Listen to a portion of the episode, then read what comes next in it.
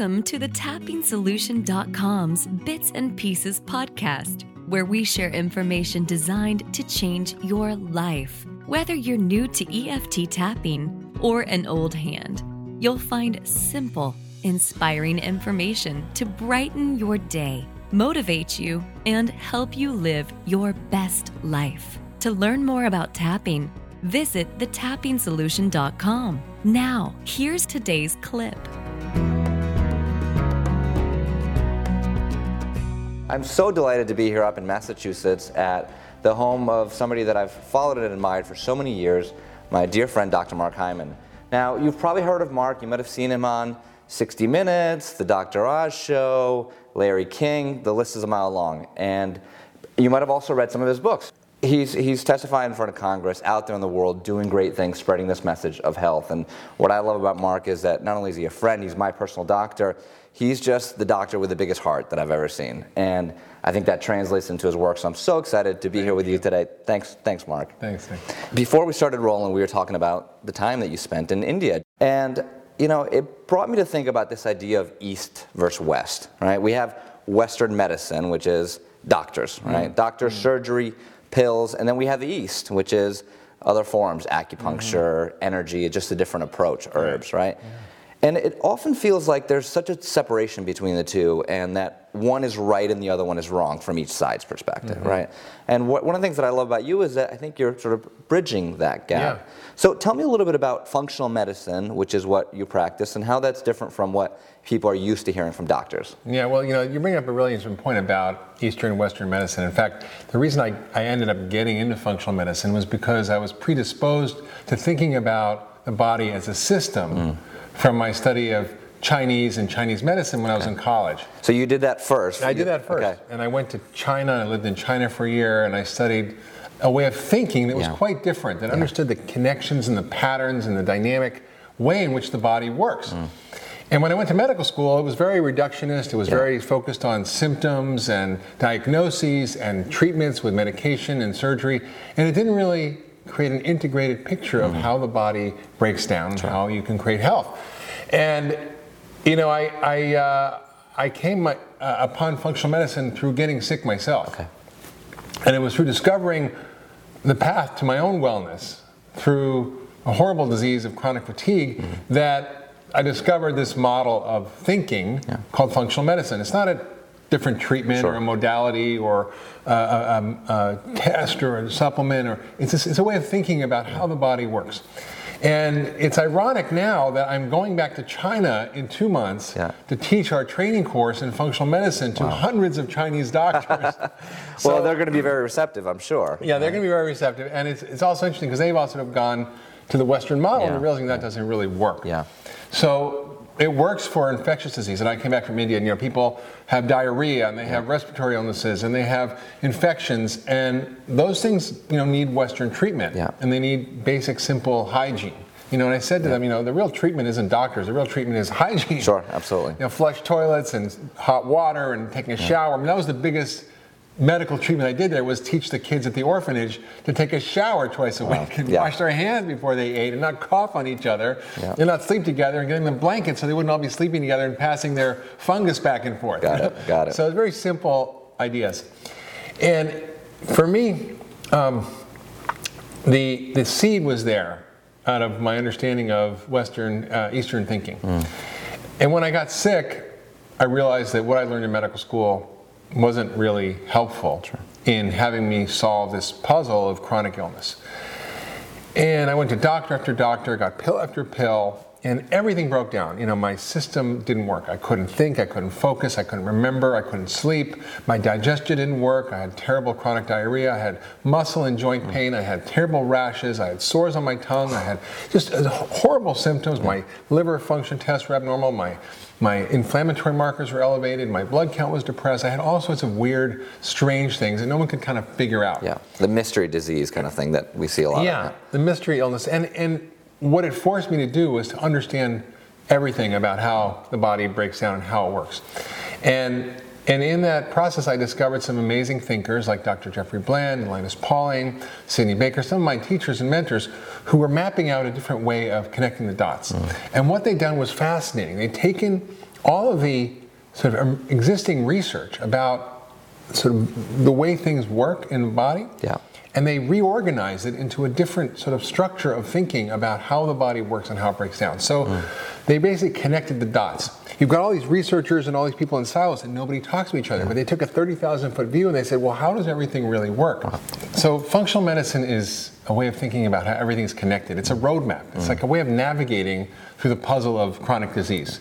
And we have so much of it here. We have not only obesity related diseases like diabetes, what I call diabesity, heart disease, dementia, stroke, cancer, high blood pressure, but we have all these other diseases that are also related to lifestyle and environment, like autoimmune diseases, allergic diseases, digestive disorders that affect millions and millions of people.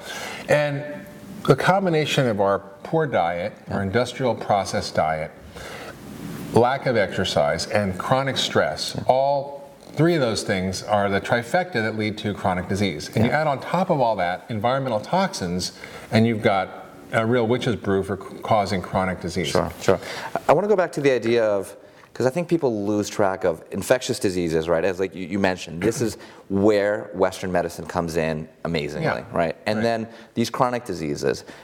What do people, you know, because people go, well, drugs are bad or drugs are good. This is bad or that's good. How do people make the distinction of, you know, do they need to see a doctor for what they're faced with? Mm-hmm. Do they need to see a functional medicine yeah. doctor? They need, you know.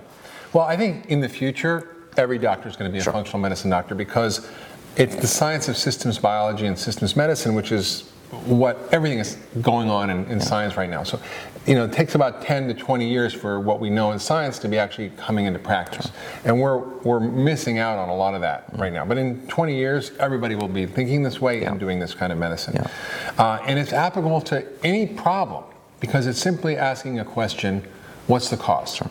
What is the cause? What is the root? And if the cause is an infection, you need an antibiotic. I have a patient with chronic fatigue today that had a chronic virus with HHV6. She needed a special antiviral medication. Yeah. And I also did things to help boost your immune system. So I work on multiple levels at the same time you know, getting rid of the thing that's causing a problem, whether it's a toxin, an allergen, an infection, a stress, or poor diet, yeah. and putting in the things the body needs to thrive, which is real food and the right nutrients and management of stress and sleep and rhythm, exercise, connection, love, meaning. All these are the, the, the really raw materials mm. and the ingredients for creating health. Mm. You mentioned chronic stress, which I think, it, it's my opinion, this is where tapping comes in brilliantly, and we'll talk about that in a second, but it's my opinion that chronic stress is one of the things that people acknowledge very quickly. Like mm. doctors will say, "Oh yeah, stress affects the body." But here, but take it, this drug. But here, take this drug, and it's just pushed to the side. And I don't think that most people, because I found it in myself, really recognize the toll that chronic stress. And it's not. There's a difference between the acute stress of something happens in your life, fight or flight, you get to respond, mm-hmm. and the chronic stress of every single day, waking up in the morning yeah. with your heart racing or anxiety, and going to sleep upset, and mm-hmm. dealing with all these things. So, talk to me about chronic stress and the body. Well, it's, it's an enormous problem because we're now more than ever inundated with things that stress our nervous system. And we don't realize from a biological point of view that we're in the 21st century, yeah. that we're safe, that we're not threatened by tigers and lions. Yeah. And I mean, I was in Bhutan trekking, and there were there were tigers and lions there, yeah. and there were. yeah. Know, so there, there, it's okay to be a little stressed, right? but, I mean, when I went out at night to go to the bathroom, I was a little worried. But you know, it, it's uh, it's something where we're, we're, we're not intellectually able to sort of distinguish, and so our body perceives these insults, whether it's your your texting message buzzing every three minutes. Or emails coming in, or your phone going off, or the 40 things you have to do on your to-do list, those things your body doesn't distinguish as you know non-life-threatening sure. stresses. So the same response your body has, and that creates huge wear and tear on the body. And there's a great book by a friend and colleague of mine, Dr. Robert Sapolsky, called "Why Zebras Don't Get Ulcers." And why zebras don't get ulcers is because they're eating the grass. The lion comes, chases them all. They run like crazy, yeah. get enormously stressed. The lion catches one of them. They eat, they're eating it, and then the rest of them go back to eating the grass, yeah. and they stop worrying because somebody's yeah. getting eaten. so it's like we just keep stress all the time. Yeah. And, and we don't have a way of managing it and processing it, and we don't have the, the rituals and the customs mm. in our culture that allow us to do that properly. Yeah. We don't have the kinds of relationships and connections and friendships and social support that need, help us do those things. And so a lot of us are, are chronically stressed without that mm. outlet.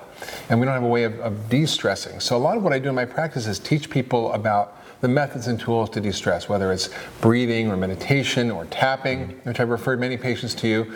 I, I, f- I find what is the right appropriate thing for them to help them unhook from the chronic stress. Yeah. You mentioned in your list of things that contribute, you said chronic stress, and also you threw in love and meaning in there. That's not Yeah. something that you hear from many doctors. What does that have to do with our health? Well, I mean, the biology of love is fantastic. Anybody who's fallen in love knows that most of their physical problems go Yeah, away, yeah. you know, as soon as they fall in love. They sleep better, they're happier, their weight weight loss happens. I mean, it's pretty amazing what happens. And when we have that connection, it, it's it's a, it's like food for Mm. our biology. There's been amazing studies on monkeys where they've taken monkeys and had them have exactly the same diet and environment, except for one thing. One had connection with their mother, and the other they took away from their mother.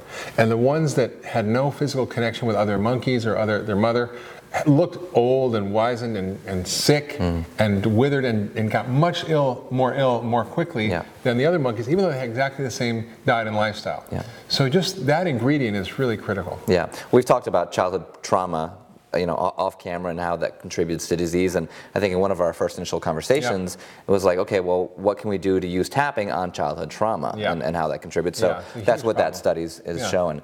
So when, when we first met, you know, you had heard about EFT, you had heard about tapping, and hadn't experienced it mm-hmm. yourself, but. I, I challenged you. I said, "Give me your hardest I did, I you know, did. and you gave me your hardest patients. I, you know, part of me regretted like, okay, I got my work cut out for me here. So let's talk about one of them. And, and she's, it's okay that we share her name because she's been public about her results. Yeah. And her name is Paula. So tell me Yeah. about your experience with Paula, and uh, and then I'll chime in on what happened. And, Sure. uh, Well, Paula's the sweetest woman I've ever Yeah. met, and uh, you know she had so many different physical health problems that were her her headaches and her hormones and digestion and fatigue, and she had a very constricted life where she couldn't go out, she couldn't function, she could barely eat anything, and her life was very much sort of in a bubble.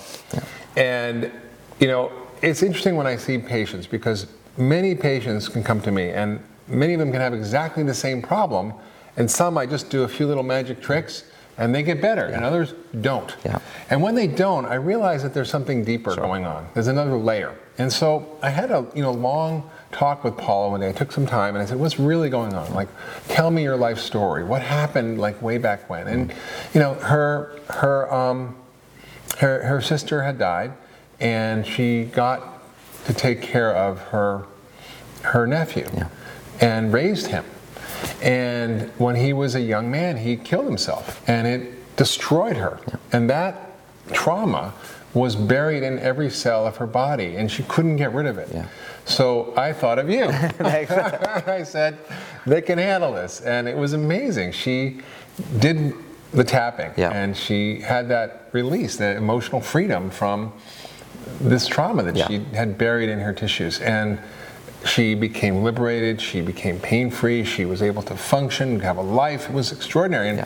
we went on a trip together. It was just really amazing to see her emerge. From Yeah, you that. saw her afterwards on the trip when she was I pain free. I mean, uh, you know, sh- she had migraines for 11 years, I think it mm-hmm. was, was on all sorts of meds that she was at the point, and you see it again and again with pain medication, mm-hmm. where you get to the point where it's not doing anything, but you can't stop taking it, and now mm-hmm. she, you throw the sleep meds on top of that Yeah. that she was taking to try to fall asleep. Yet she wasn't sleeping, you know, so it's like, got pain meds, got sleep meds, not sleeping in pain, you know, and like what's good. what's going on here.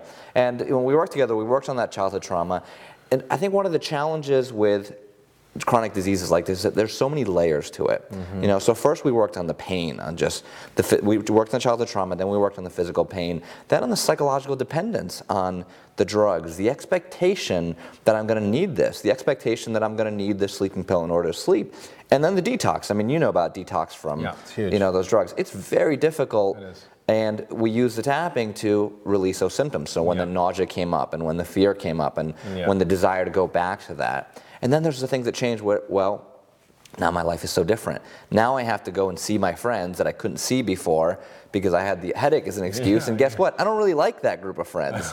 You know, I mean, I it was a good excuse. it was a good excuse. I like my you, headache. you know, exactly, exactly. There, there's so many layers to it, and what I love about tapping is that it helps to unravel Mm-hmm. those layers. And you can do it with somebody like me or another professional, or you can do it by yourself and right. have that experience. It's, it's essential for healing. I mean, there's, there's three things that are critical for healing it's what you eat, and eating real, fresh, whole food. Yep. Uh, and I was in a restaurant the other day. I was in New York. It was hysterical. The, the guy asked for Coke, and the waiter wouldn't give it to him. He says, "I'll give you anything else that's real, but I'm not giving you that because it's fake food. It's really? High fructose corn syrup is going to kill you." I'm like, "Great, I love it." the waiters are, are stopping it right there. They're the front line in hell. And I was like, you know? "This is phenomenal." The second thing is moving your body. Yeah. we're designed to move, and walking, exercise, play. Your bodies have to move to be healthy.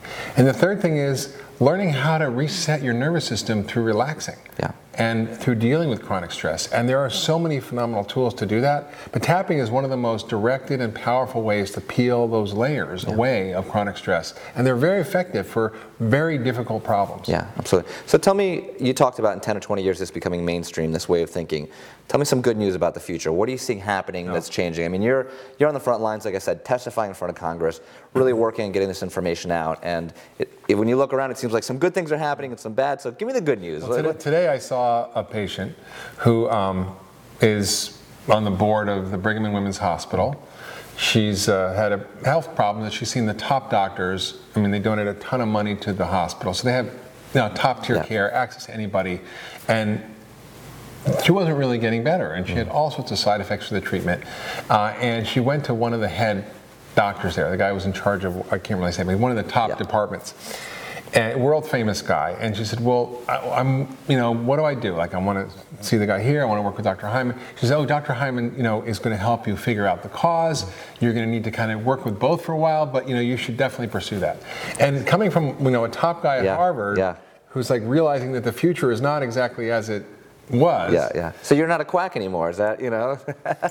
Not really, I guess. You know, it's interesting. And, and I can tell you how many patients of mine are doctors. wow. You know, a lot of my patients are doctors because they recognize that we don't know everything in Yeah. medicine, and, and there are many different ways of approaching problems that work better. Another patient of mine had, another woman from Harvard had anaphylaxis. She died twice, coded because she stopped breathing. She had horrible hives and rashes. She was on 42 different pills, things for asthma and, and allergies, I mean, just everything.